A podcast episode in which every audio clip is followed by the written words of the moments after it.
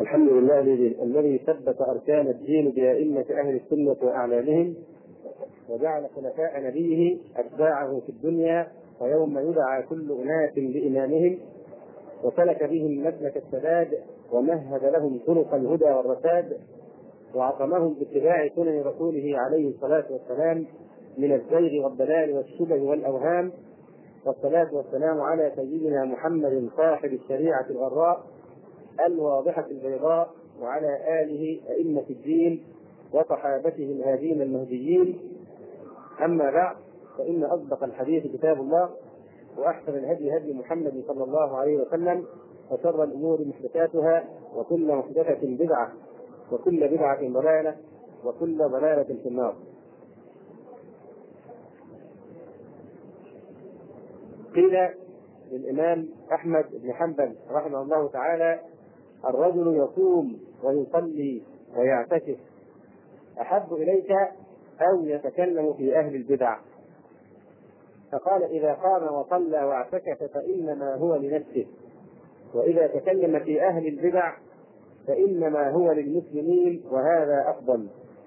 فتبين أن فتح عقائد المبتدعه والتحذير منهم نفع عام للمسلمين في دينهم وهو من جنس الجهاد في سبيل الله إذ تطهير سبيل الله وتطهير صراط الله وتطهير الطريق إلى الله ودينه ومنهاجه وشريعته ودفع بغي هؤلاء وعدوانهم على ذلك واجب على الكفاية باتفاق المسلمين. ولولا دفع ضرر هؤلاء لفسد الدين وكان فساده أعظم من استيلاء أهل العدو العدو من أهل الحرب فإن هؤلاء إذا استولوا لم يفسدوا القلوب وما فيها من الدين إلا تبعا. وأما أولئك فهم يفسدون القلوب ابتداء. فالساكت عن تبليغ هذا الحق الرباني يعتبر كاتما للحق آثما عند الله على قدر المسؤولية المناطة به. فيجب أن نهتم بدفع تخريب هؤلاء الفرق المفسدة والهدامة سواء في ذلك فرق القديانية كما ذكرنا أو البهائية أو الماتونية أو البهرة أو سائر الحركات الهدامة التي منها هذه الحركة الخبيثة الحركة الشيعية الرافضية. يقول الله عز وجل وكذلك نفصل الآيات ولتستبين سبيل المجرمين. وكذلك نفصل الآيات ولتستبين سبيل المجرمين. وإلا ف يعني من لم يبين ذلك فهو آثم إن وقع الناس في هذا الضلال وانحرفوا. روى أبو عبد الله الحارث عن عائشة رضي الله عنها قالت قال رسول الله صلى الله عليه وآله وسلم من وقر صاحب بدعة فقد أعان على هدم الإسلام. والإعانة هنا قد تكون بكتمان أمرهم عن الناس أو توزيع كتبهم أو منشوراتهم أو تأييدهم إلى آخره. وسئل أو قال بعض السلف رحمه الله لأن أرد رجلا عن رأي سيء أو عن رأي سوء أحب إلي من أن أعتكف شهرا. أيضا من الأمور التي ينبغي أن نلتفت إليها والتي يعني من أجلها لا نتحرز من الكلام في هذا الموضوع رغم وجود عداوات الإسلام على مستويات شتى أن علماءنا من أهل السنة والجماعة كتبوا عن علماء الشيعة وعن بدع الشيعة وضلالتهم بكل صراحة مع أنهم كانوا أحرص منا على رأب الطبع ولم سعه المسلمين حرصا على الا يكتموا الحق فتقع عليهم لعنة من الله سبحانه ويلزموا بلزام من النار. فنقدم هذا بين يدي الاستطراد فيما يتعلق ببيان عقيدة الشيعة وهذه المقدمات التي تتعلق بأمر الثورة الإيرانية. يقول الشيخ أبو الحسن الندوي أبو الحسن الندوي حفظه الله في فيما يتعلق بالموقف الذي يعني وقع من المسلمين من انخداعهم بثورة الخميني في بدايتها وكان الشيخ نفسه ممن قال عبارات تفيد يعني يعني إحسان ظنه بهذه الفئة قبل انكتاب أمرها. كتب فقال إن كتابات آية الله الخميني ورسائله التي كتبها لشرح وتوضيح عقائد الشيعة وبكل وضوح وبكل عنف جاءت على خلاف كل التوقعات والقرائن فقد وردت في كتابه الحكومة الإسلامية ولاية الفقيه تلك الأفكار ذاتها في حق الإمامة والأئمة. يعني كرر الخميني نفس عقائد الشيعة ولم ينحرف عنها قيد الملل تلك الأفكار التي تصل بالأئمة إلى مقام الألوهية وتثبت أفضليتهم على الأنبياء والرسل والملائكة. وأن الكائنات في مرحلتها التكوينية تابعة لهم خاضعه لسيطرتهم. هذا كلام هذه كتاب الحكومة الإسلامية للخميني. كانت عليه صورته لكن تنصها موجود هنا يقول الخميني بالحرف يقول صفحة 52 يقول وثبوت الولاية والحاكمية للإمام عين يعني عليه السلام لا تعني تجرده عن منزلته التي هي له عند الله ولا تجعله مثل من عداه من الحكام. فإن للإمام الإمام معروف الإمام محدود الأئمة محدودة 12 إمام بالاسم وبالعدد. يقول فإن للإمام يعني لما نتأمل هذا الكلام إذا كان إحنا ننكر على النصارى أنهم جعلوا الآلهة ثلاثة هؤلاء جعلوهم يعني آه، يعني زادوا على الإله الحق اثنا عشر إلها باطلا وهم أئمتهم الاثنى عشرين. فيقول الخميني فإن للامام مقاما محمودا ودرجة ثانية وخلافة تكوينية تخضع لولايتها وسيطرتها جميع ذرات هذا الكون. يعني جميع ذرات الكون تخضع للإمام ولتدبير الأئمة. يقول وإن من ضروريات مذهبنا أن لأئمتنا مقاما لا يبلغه ملك مقرب ولا نبي مرسل. يعني الأئمة أنهم فوق الأنبياء والمرسلين والملائكة. وإن من ضروريات مذهبنا أن لأئمتنا مقاما لا يبلغه ملك مقرب ولا نبي مرسل وبموجب ما لدينا من الروايات والأحاديث فإن الرسول الأعظم قاد والأئمة عين يعني عليهم السلام كانوا قبل هذا العالم قبل العالم كانوا أنوارا فجعلهم الله بعرشه مثبتين وجعل لهم من المنزلة والزلفى ما لا يعلمه إلا الله. يقول وقد ورد عنهم عين يعني عليهم السلام أن لنا إن لنا مع الله حالات لا يسعها ملك مقرب ولا نبي مرسل. ومثل هذه المنزلة موجودة لفاطمة الزهراء عليها السلام لا بمعنى أنها خليفة أو حاكمة أو قاضية فهذه المنزلة شيء وآخر وراء الولاية والخلافة والإمرة. إلى آخره. هذا النموذج من كلام الخميني بحروفه بعض الناس كما قدمنا للأسف يشبهون الشخص اللي الذي ينام يحلم. أحلام يعني تروقه وتولده. فهو يعلم أنه في حلم لكن ما يريد أن يستيقظ من هذا الحلم. حريص على أن يستطرد ويتمادى في هذا الحلم أطول ما يمكنه. فحينما تقول له الخميني يقول كذا في الكتاب بلغ حسن الظن انهم يقولون هذا كتاب لابد أن يكون مدسوسا على الخميني كانه يعرف الخميني سابقا انه ثقة وعدل وسني وكذا ومستقيم ثم يحاول أن يحسن الظن به وينزهه عن هذه الكفريات. فلكن هو لا يعرفه. مجرد يعيش في وهم وفي فراغ ويريد أن ينمي نفسه يريد أن يعيش في حلم ولا يريد أن ينقذه أحد منه. نعم.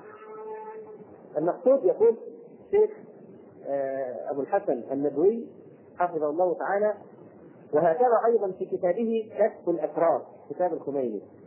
بالفارسية لا يجرح فقط صحابة رسول الله وخاصة الخلفاء الثلاثة رضي الله عنهم بل يتطاول عليهم بالسب والشتم بألفاظ لا تصلح إلا أن تطلق على جماعة ضالة مضللة فاسقة فاجرة فاسدة مفسدة. وارتبطت قضية الإمامية والأئمة بدعوته. فالخميني لم يعني يعني قال الصراحة راحة. فكان صريحا تماما مع أهل السنة في هذه المسألة وجهر تماما بكل عقائده الخالدة ولم يلجأ إلى التقية في أغلب الأحيان لم تتخذ عقيدته شكل ارشادات سرية أو مناهج خاصة بل اتخذت صورة رسائل ومطبوعات منتشرة في أرجاء العالم الإسلامي.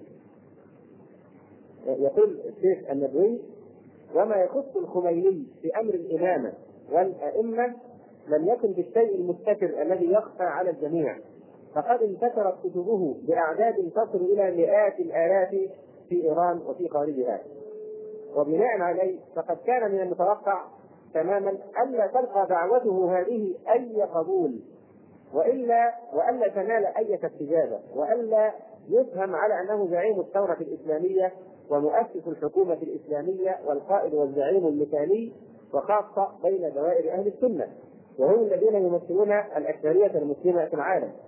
وخاصة بعد أن أعلن عن اختلافه مع عقيدة الأمة الأساسية.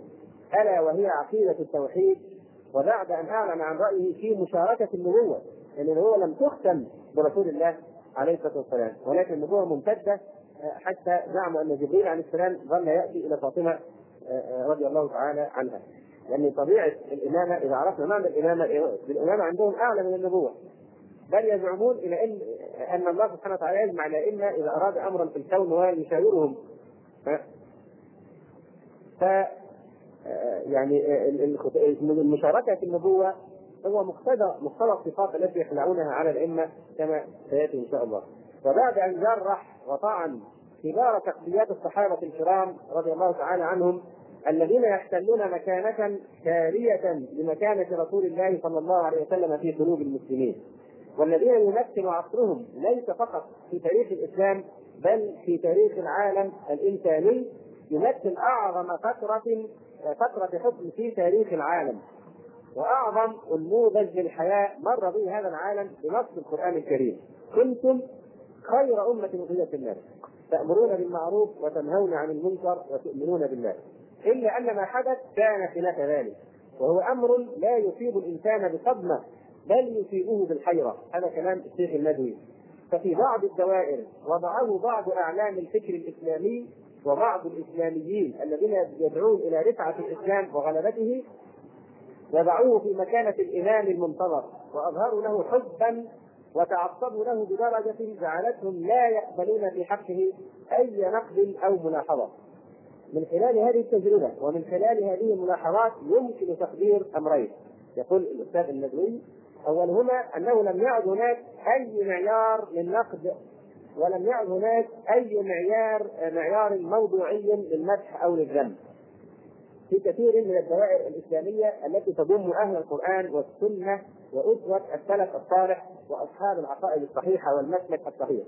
ففي هذه الدوائر يكفي بأن يكون القائد محبوبا أن ينادي فقط بإقامة حكومة حرة باسم الإسلام. نموذج بسيط نذكركم بالثلاث عليه من الله ما يستحق أول ما مكن الثلاث أول ما أمسك أمسك بزمان الرئاسة ماذا ماذا أظهر أظهر الزعيم الإيه؟ المؤمن الرئيس المؤمن ومجرد الناس لأن ما في ناس عندهم معايير إيه هدفهم في الحياة بالضبط؟ إيه الذي يطلبه منهم الإسلام؟ ما الذي يريدون من الحاكم أن يطبقه من أجل الإسلام؟ فقط مجرد أن هذا التجديد أوجد يعني رجل متدين ويبدأ في كل شيء بسم الله وبإذن الله سننتصر يقولون شوف الإيمان الثاني عبد الناصر كان يقول حنرمي رئيس البحر ونفعل كذا. لكن هذا رجل مؤمن يقول بإذن الله ويداعب عواطف الناس ربنا لا تزغ قلوبنا بعد إذ هديتنا. ويختم بآية وفي الوسط آية وفي الأول آية ويشترك في الاحتفال بالمولد النبوي ببدعة المولد. والرئيس المؤمن والعلم والإيمان. ثم بعد سنوات قليلة طرح هذا المتن وبين أنه يقصد الإيمان بالميثاق والإيمان بالمثل والكلام الذي لا يساوي شيئا. فقفز أولا وثبت ملكه ماذا بإظهار الإسلام لأنه يعرف أن هذا يعني يفتح الباب ويمد جسور المودة بينه وبين الشعب. فيظهر التدين ويكون العلم والإيمان والرئيس المؤمن وإلى آخره. حتى تمكن وكان مكان. القذافي في بداية تمثله أيضا. ماذا قال حتى يمكن لحكمه أظهر الإسلام وأنه هو المجدد و يعني تذكرون الندوات التي أقامها هنا في دار الأهرام؟ نعم. وكان يتحدث باسم الإسلام. القذافي حتى مسلم وكان ما كان. واضح. نفس عبد الناصر في أول الحكم لما ذهب إلى قبر الشيخ حسن البنا رحمه الله وقال نحن على العهد وسنجدد نجدد البيعة وسنستمر على المسيرة. واضح.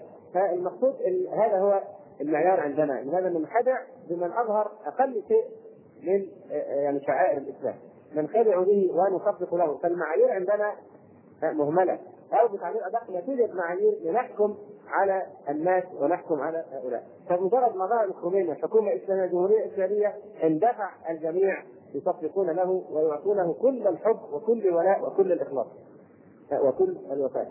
فيقول الشيخ النبوي ففي هذه الدوائر يكفي بأن يكون القائد محبوبا أن ينادي فقط بإقامة حكومة حرة باسم الإسلام أو الهاتف ضد أي قوة غربية أو خلق بعض المشكلات لها حتى يغتفر له كل شيء ولو كان هذا الشيء خروجه على أصول الإسلام. اذا هذا الدرس الأول الذي يرشدنا إليه الاستاذ الشيخ الندوي حفظه الله إن إن هذا يكتب إن إحنا ما عندنا مقاييس. لماذا إن كنا نملك الميزان الصحيح للأمور؟ ما وقعنا في هذه الورطه لكن أصل نحن سواء ما عندنا الميزان الذي نزن به هذه الأمور. الأمر الثاني يقول ثانيهما أن أهمية العقيدة تدهورت إلى حد خطير لدى ديننا المثقف المتعلم. أهمية العقيدة تدهورت إلى حد كبير لدى ديننا المثقف المتعلم وهذا أمر جد خطير يدعو للقلق. ويستلزم إعمال الفكر.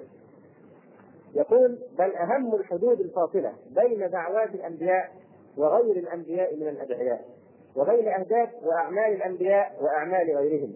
فهي عقيدة لا تقبل أي هدنة أو مهادنة ولا تقبل أي تسويف أو مساومة.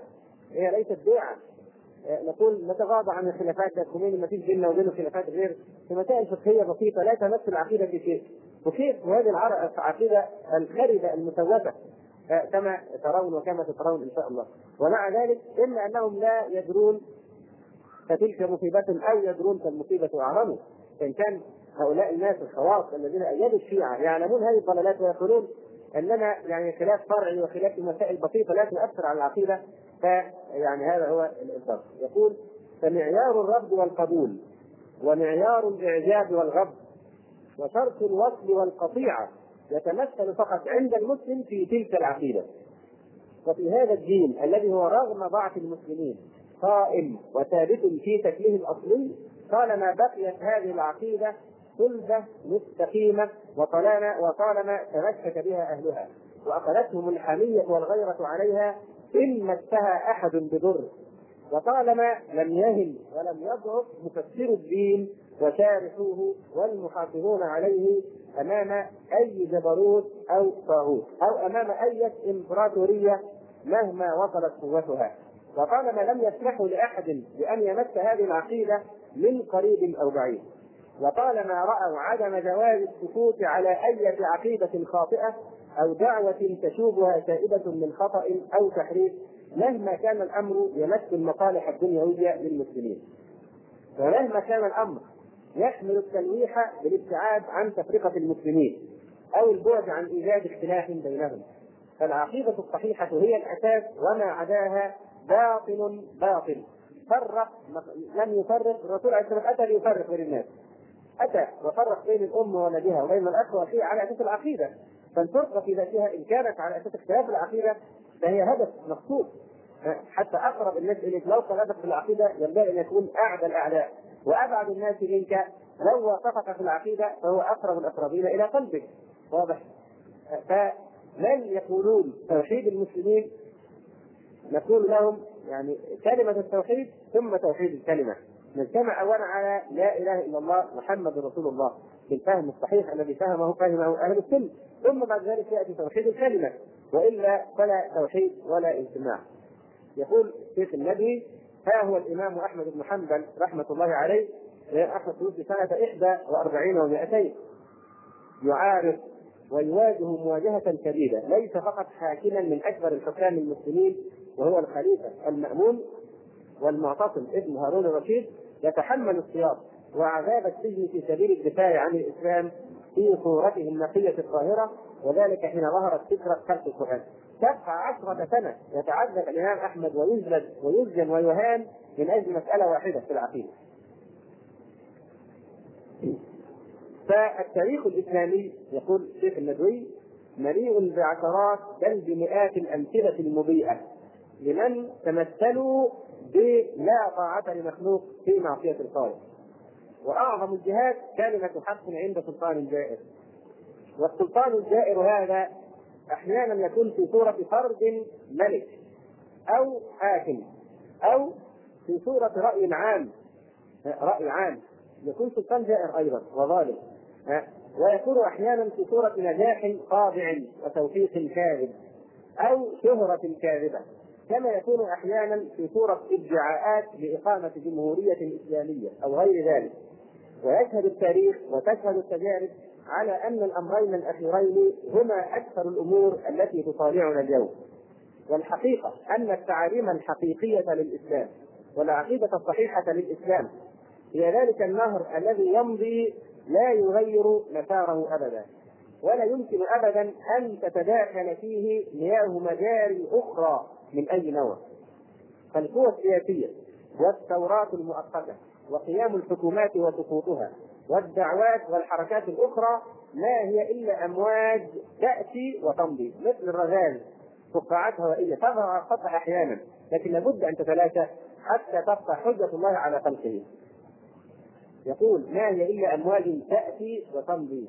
فإذا ما كان النهر في مساره الصحيح وإذا ما كان ماؤه في العقيدة ينساب دائما فلا خطر ولا خوف. ولكن إذا كان في العقيدة فساد فكأن نهر الدين قد غير مساره ومجراه وكأن مياهه الصافية قد نضبت وحل محلها ماء آسن قذر ومن هنا فإن أية حركة أو دعوة لا يمكن أن تقدم وعودا تقبل مع فساد عقيدتها أي دعوة أي حركة أي اتجاه أي جماعة تقدم لنا الوعود بإقامة الحكومة الإسلامية وتطبيق حدود الشريعة. ولكن على حساب العقيدة فلا يسمع لها ولا تقبل. يقول ومع ضلال وبطلان ما تدعو إليه من الوصول ببلد ما إلى التقدم والرقي كما لا يمكنها أن تحقق لأي مجتمع أي إصلاح ولو جزئي ولا يمكن أن تبعد عنه أي فساد أو خراب. هذه قاعدة وسنة من سنن الله سبحانه وتعالى الجارية. هذا فيما يتعلق بالمعنى الذي تنطوي عليه تأييد وانبهار كثير من المسلمين بدعوة إمام الضلالة. آه نقف وقفة نتطلع من خلالها إلى نافذة من خلال نافذة من نوافذ التاريخ الإسلامي. آه نطلع على موقف الروافض الشيعة من أهل السنة سابقا وحاليا وفي هذا الزمان. لا يخفى على من له أدنى وعي بتاريخ الشيعة بتاريخ هؤلاء الروافض دور الوزير ابن العلقمي. هذا الدور الخيالي في سقوط بغداد عاصمة الخلافة الإسلامية آنذاك. وما جرى وما جره على المسلمين من القتل والخراب والذل والهوان. ابن العلقمي كان وزيرا شيعيا رافضيا خبيثا فأمر مع هناك كان وزير للخليفة العباسي. هذا طبعا يعني آه لابد أن يدفع ثمن الاستعانه بهؤلاء الخونه فانخدعوا به وكان وزيرا للخليفة العباسي فتأمر معه هناك ملك التتار وإليكم القصة.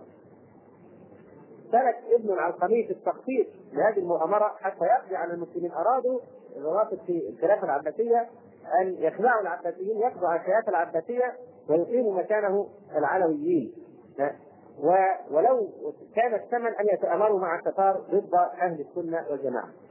خطط لذلك فأمر اشار على الخليفة المستعصم بتسريح أكبر عدد ممكن لتخفيف الأعباء المالية على الميزانية العامة. فوافق الخليفة على ذلك. صرح الإيه؟ الجيش. ولم يكن يعلم الخليفة بأن اقتراح الوزير ما هو الا إضعاف جيش الخلافة في مواجهة الغزاة التتار حتى أن الجنود تدهورت حالتهم الاجتماعية والمالية مما اضطرهم إلى الاستخدام في حمل القارورات.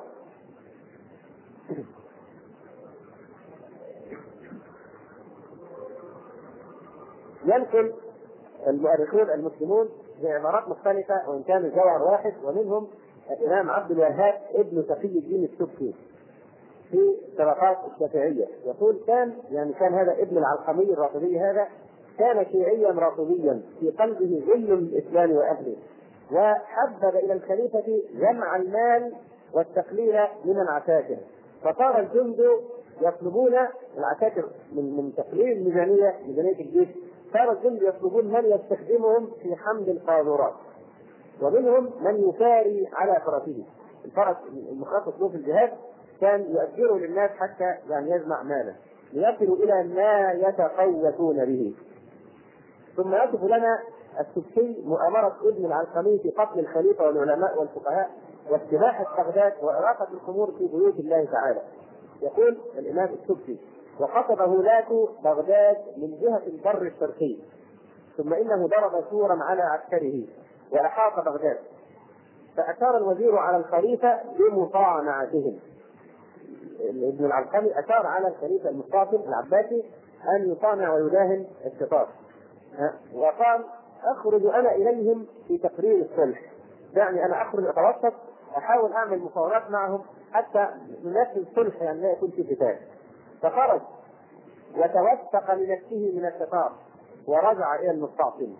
وقال إن السلطان يا مولانا أمير المؤمنين يعني السلطان ولاته يا مولانا المستعصم قد رغب في أن يجوز بنتك بنته ابنك الأمير أبي بكر. ويبقيك في منصب الخلافة كما أبقى صاحب الروم في سلطنته. ولا يؤثر إلا أن تكون الطاعة له كما كان أجدادك مع السلاطين السلجوقية. وينصرف عنك ببيوته فمولانا أمير المؤمنين يفعل هذا نصحه له تفعل هذا. طبعا هو اتفق خطط مع هولاته ليمثل هذه المؤامرة. إن هولاته يريد أن يزوج ابنته من إيه؟ من ابنة الخليفة من ابن الخليفة أبي بكر. وينصرف عنك بيوته. يعني قال له هذا اقتراح وجيه وسديد فاقبل منه هذا حتى ينصرف عنك بيوته. فمولانا أمير المؤمنين يفعل هذا فإن فيه حقن دماء المسلمين. وبعد ذلك يمكننا أن نفعل ما نريد والرأي أن تخرج إليه.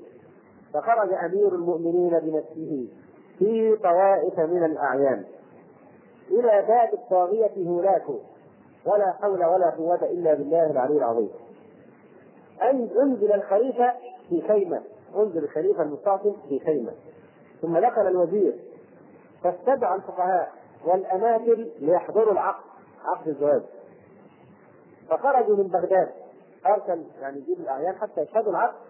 فخرجوا من بغداد فضربت أعناقهم وصار كذلك. يخرج طائفة بعد طائفة فتضرب أعناقهم ثم طلب حاشية الخليفة. فضرب أعناق الجميع هذا العرقبي ثم طلب أولاده فضرب أعناقهم وأما الخليفة فقيل إنه طلبه ليلا وسأله عن أشياء ثم أمر به ليقتل. فقيل لهولاته إن هذا قيل لهولاته إن هذا إن أريق دمه تظلم الدنيا ويكون سبب خراب ديارك. فإنه ابن عم رسول الله صلى الله عليه وسلم وخليفة الله في أرضه. فالحقيقة لا يصح إطلاق كلمه خليفه الله يقال خليفة رسول الله. نعم. فقام الشيطان المبين الحكم نصير الدين الصوفي. حينئذ لما خوفوا هناك من قتل الخليفة المستعصم قام نصير الدين الصوفي وهو أيضا من وزراء الدولة العباسية من وزراء المستعصم. قام هذا الصوفي وطبعا كما ذكرنا من قبل الخميني يعني يترحم ترحم عظيم على هذا الصوفي. ويعني يقول إن المؤمنين جميعا شعروا بالخسارة لفقدان نصير الدين السوسي وما لما قدمه من خدمات جليلة للإسلام والمسلمين. هذه هي الخدمات الجليلة التي قدمها من يترحم عليه إمام الضلاله أو دجال هذا الزمان. فقام الشيطان المبين الحكم نصير الدين السوسي وقال يقتل ولا يراق دمه. وكان النصير من أشد الناس على المسلمين.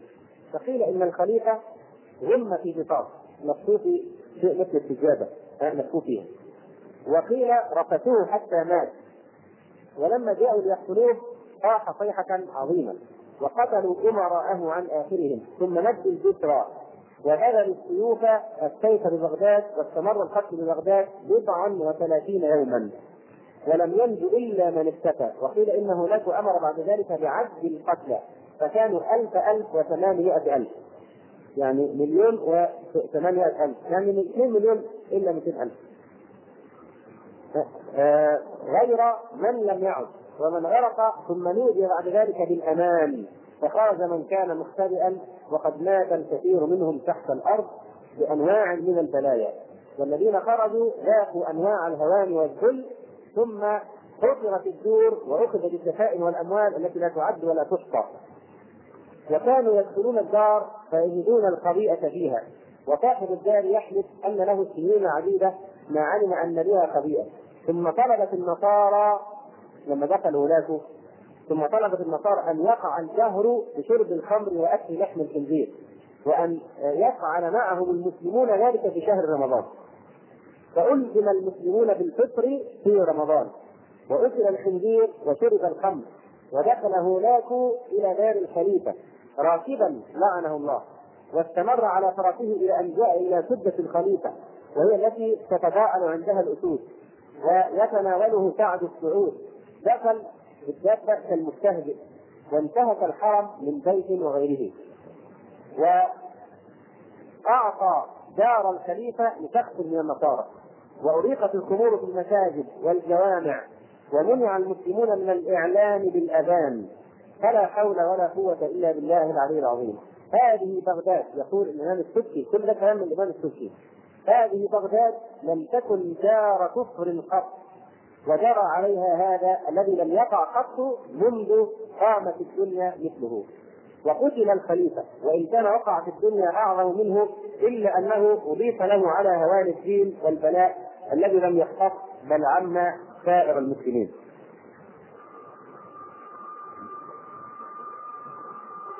يقول الأستاذ حسن السوداني لقد اتفق ابن العلقمي والصوفي مع ملة الكفر ضد الخلافة الإسلامية بحجة الدفاع عن أنصار الإمام علي رضي الله عنه وشيعته.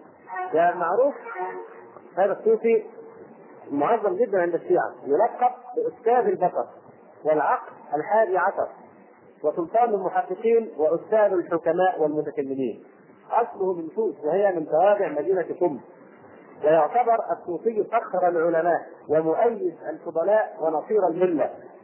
ولا ندري هل كان هناك من هؤلاء الفضلاء الذين يلقبون به نصير الفضلاء فكان هناك هناك هذا من الفضلاء الذين نصرهم هذا الصوفي. وهل كان المغول مش يقولوا برضه نصير الملة هل كان المغول هي الملة التي نصرها الصوفي على المسلمين؟ فهتكت الاعراض وخربت مركز الحضارة الإسلامية. غزا هناك بغداد بفتوى الصوفي وبمعلومات ابن العلقمي وهما وزيراه الفارسيان ولم يستسلم المعتصم. المهم أن يكرر حادثة قتل المعتصم والاختلاف هل قتلوه هل لف في بساط إلى آخره. فالمقصود أن الذي أصدر فتوى قتل المستعصم هو الصوفي نصير الدين الصوفي. لما تردد هناك وخاف أن يقتل المستعصم وقيل له ان هذا يعني ابن عم رسول الله صلى الله عليه وسلم لو قتلته يحدث كذا وكذا من الشؤم. أفهمه الصوفي أن من هو خير منه قد قتل ولم تمطر الدنيا دما. خير منك قتل أو قتل ولم تمطر الدنيا دما. وقد استبيحت بغداد في اليوم العاشر من فبراير سنة 1258 ميلادية. ولم يكن ذلك اليوم آخر نكبة حلت بالأمة على يد المدراء الفرس ولابسي العمامة الفارسية. آه فهذه المقادر مقادر كثيرة جدا من تاريخ الإسلام أنا أختصر لكن هذا معنى ما يحكي جميع العلماء سواء الذهبي سواء يعني الإمام ابن السبكي أو سواء كذلك الإمام السيوطي أو الإمام أبو شامة الشافعي أو الإمام اليونيني البعلبكي إلى غير من الأئمة وابن تيمية وغيرهم يحكون نفس هذا الكلام وهذه الخيانة عن نصير الدين السوسي وابن العلقمي. آه وهنا يقول الأستاذ محمد مال الله يقول فالمصادر التي مرت عليك أجمعت على أن ابن العلقمي كان الساعد الأيمن لهولاكو في غزو بغداد واستباحة الأموال والأنفس. وقد ساعد هولاكو في قتل الخليفة عندما أحزم عن قتله نصير الدين الصوفي بإصدار فتوى بجواز ذلك. يقول الأستاذ محمد مال الله ومع ذلك يقول حاقام إيران الأكبر الخميني يقول الخميني ويشعر الناس بالخسارة أيضا بفقدان الخواجه نصير الدين الصوفي وأدرى به ممن قدموا خدمات جليلة للإسلام. هذا في كتاب الحكومة الإسلامية صفحة 128 ونحن نسأل الخرافة المنتظر ما هي الخدمات التي قدمها للإسلام والمسلمين غير القتل والإرهاب؟ وأما إذا كان يقصد الخدمات التي قدمها إلى ولاته وأنه يمثل الإسلام فهذا له وجه آخر عند من يكون همهم معاونة الكفار على أهل السنة. يقول في الدولة الصفوية فحالف الشاه تهمة ست ابن الشاه إسماعيل الصفوي مع ملك هنكاريا هنكاريا اللي هي هنجري اللي هي المجر يعني. تحالف معه تحالف الشيعة مع ملك المجر ضد الدولة العثمانية المسلمة. خلافا للإجماع الفقهي في منع التحالف مع الكفار. هذا تم بفتوى أصدرها الشيخ علي الشرقي المجتهد الديني الكبير عند الشيعة نعلم كما ذكرت من قبل هناك عداء تقليدي بين الأتراك وبين الروافض. في القرن الثامن الهجري تحالف غياث كذا بنده محمد المغولي الذي تشيع مع اليهود والصليبيين وأعمل القتل والإرهاب في أهل السنة. وإن ننسى طبعا هذه المعلومه للأسف تغيب عن كثير منا، إن ننسى فلا ننسى جريمة التاريخ المعاصر المعاصر الكبرى التي سلم فيها يحيى خان الشيعي سلم أرض المسلمين في شرق باكستان للهندوس يفعلون بها ما يشاءون حتى أقاموا عليها الدولة المدح بنجلاديش الذي قام بتسليم باكستان الشرقية إلى الوثنيين الهنود هو يحيى خان وهو شيعي معروف. في لبنان الأمر لا يحتاج إلى كلام كثير حركه امل وحزب الله ومعروف تحالفهم مع المارونيين الذين يعتبرونهم الأصدقاء الحقيقيين لهم. هذا أمر نعيشه المذابح القريبه وفي صبرا وتتلة للفلسطينيين السنيين وعوام أهل السنة هذه المذابح تجري على يد هؤلاء الروافض. في أفغانستان أيضا لا يبذلون للمجاهدين سوى الطعن في جهادهم وجهادهم الملحدين. في جامعة الكويت موجودة هناك نسبة من الشيعه وقف الشيعة جنبا إلى جنب مع الشيوعيين واليساريين ضد الطلبة المسلمين من أهل السنة في انتخابات الطلبة سنة 81. التحالف بين إيران وبين نصيري سوريا بين إيران وليبيا والجزائر واليمن الجنوبية. طبعا ليس فقط من أجل أن هؤلاء بينهم قدر مشترك في إنشار السنة النبوية. فمعلوم أيضا يعني يعني تكفير هؤلاء الروافض لمجاهدي سوريا والطعن فيهم ووصفهم بانهم الغدة الخبيثة الجميل الذي يردونه لمن أيدوه ثم كفروهم في لندن كما ذكرنا سنة 80 يعني هذا بالنسبة لي يعني اطلاع من خلال نافذة التاريخ إلى بعض الأمور. هذا بالنسبة للشيخات إحنا في نظرهم إيه؟ أهل السنة كيف ينظر إلينا الروافض.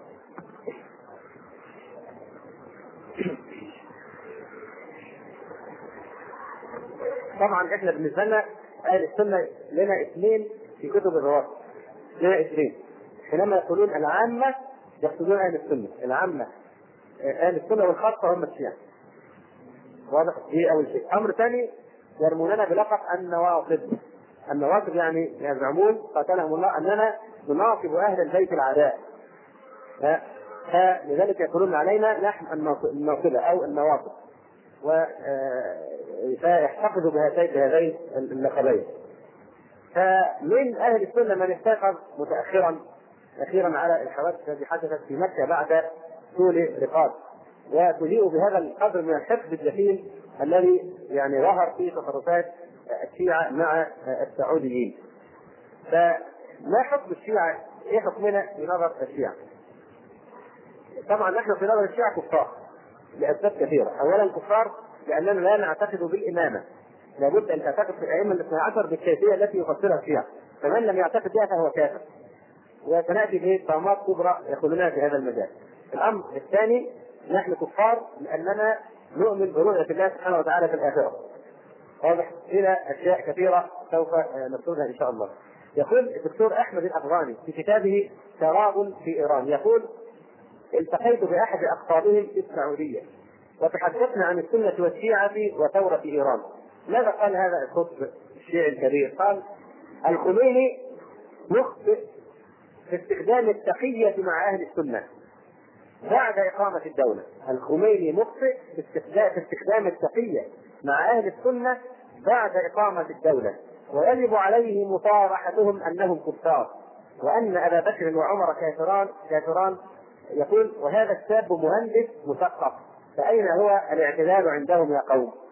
فنولي نفسنا يقول لا الشيعة يعتقدون كذا فما زال لسه نايمين يقولوا لا يمكن ده أكيد الكلام مكتوب أكيد دول مش زي الجماعة بتوع زمان أكيد هم يعني هيعدلوا عقيدتهم أكيد هيرجعوا وليس له دليل إلا الوهم والأحلام والسراب الخميني يقول في كتابه تحرير الوسيلة. كتاب من كتب الخميني في الفقه الشيعي اسمه تحرير الوسيلة. يقول الخميني لا يجوز للمؤمنة يعني الشيعية لا يجوز للمؤمنة أن تنكح الناصب. وكذا لا يجوز للمؤمن أن ينكح الناصبة لأنهما بحكم الكفار وإن انتحلا دين الإسلام. فيقول الخميني أيضا في نفس الكتاب لا يجوز الصلاة على الكافر بأقسامه حتى المرتد. ومن حكم بكفره ممن انتحل الإسلام كالنواصب والخوارج. يعني المرتد ومن حكم بكفره كالنواصب والخوارج. طبعا الخوارج هم بيكفروا الخوارج لأنهم قاتلوا علي بن أبي طالب رضي الله تعالى عنه. لا تصح عنده أيضا صلاة أهل السنة على موتى الشيعة. نأتي ببعض النقول من كتب الخميني في نفس هذه القواعد. ثم نأتي بمزيد من النصوص من كتب الشيعة المعتمدة وكتب الدجال من هذا العصر في ما هي نظرتهم إلينا نحن أهل السنة. كيف ينظرون إلينا؟ تعتبر الشيعة الاثنى عشرية أهل السنة شر من اليهود والنصارى. بل هم أنجاس مثل الكلاب والخنازير وسائر نجاسات الحسن من لم يطلع على حقيقة هذا الفكر الشيعي المنحرف ربما يقول هذا كلام فيه مبالغة شديدة معقول يقولون علينا نحن شر من اليهود والنصارى وإننا أنجاس أشد من نجاسة الكلب والخنزير وسائر النجاسات. فهذه نقول من كتبهم المعتمدة.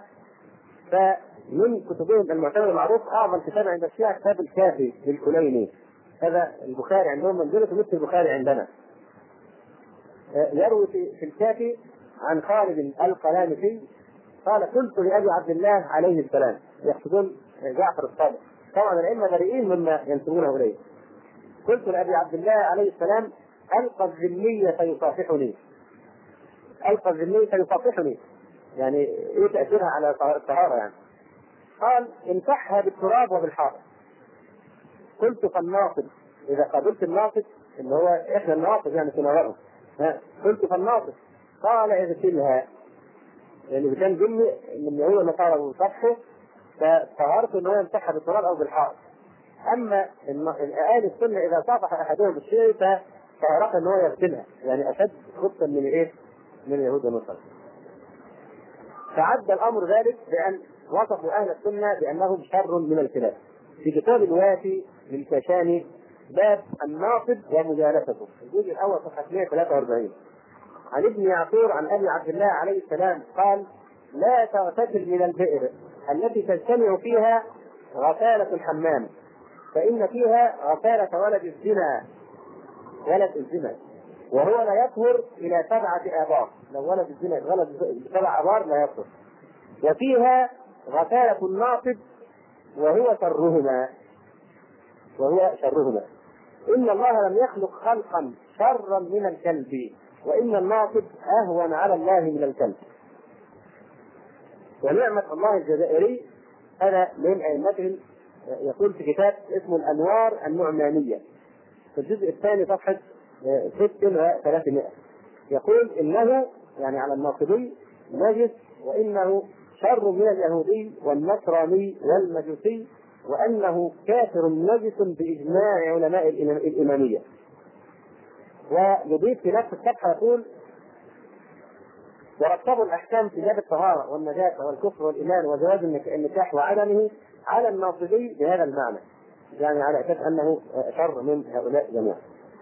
يقول الخميني في تقرير هذه العقيدة نفسها يقول في كتاب تحرير الوسيلة وأما النواصب والخوارج لعنهم الله تعالى. العجيب في دين الشيعة انه دين الكذب ودين الشتم كما انه دين الكذب والافتراء. إذا ذكر الشيعي هجر الكذب تماما. الشيعي يعني كذاب بلا شك حتى في روايات الأحاديث أكذب السواء هم الشيعة. واضح؟ كذلك إلى يعني ذكر الشيعة ذكر يعني سوء الأدب وخفه الألفاظ وقذارتها. فالشيعة عندهم اللعن. اللعن شيء يعني أساسي في دينهم و يعني واحد أهدى لواحد من أئمتهم ثوبين. يقول هذا الثوب نسلته وهذا الثوب نسلته أحد الثوبين نسلته كنت كلما غرست يعني غرسة ذكرت الله سبحانه وتعالى هللت وكبرت وحمدت. فده الثوب غرس مع الإيه؟ مع ذكر الله سبحانه وتعالى. والثوب الآخر كنت كلما غرست يعني غرزه لعنت أبا بكر وعمر. حتى انتهى الثوبين هذا الثوب بني على على ذكر الله وتكبيره وتحميده وهذا بني على يعني لعن أبي بكر وعمر. فأيهما تختار؟ قال أختار الذي بنيته على لعن أبي بكر وعمر. فيتقربون يتعبدون باللعن. اللعن مع إن عندنا في السنة يجوز لعن بعض الناس أو بعض الأنواع من المعاصي ولكن لا يستحب ابدا الاكثار من اللعن.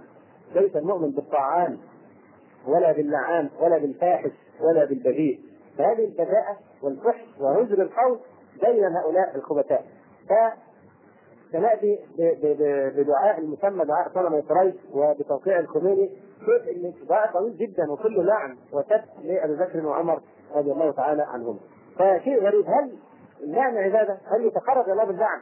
هذا جيل الشيعة يقوم على السب واللعن والقذف وهذه الاشياء حتى إن الشيعة اخزاهم الله ونكت رايتهم يقذفون أم المؤمنين عائشة بحديث الإفك لذلك يكفرونهم بهذه بهذا الأمر لماذا نزل في تبرئة أم المؤمنين عائشة رضي الله تعالى عنها سبع عشرة آية من سورة النور تنزهها عن حديث الإفك.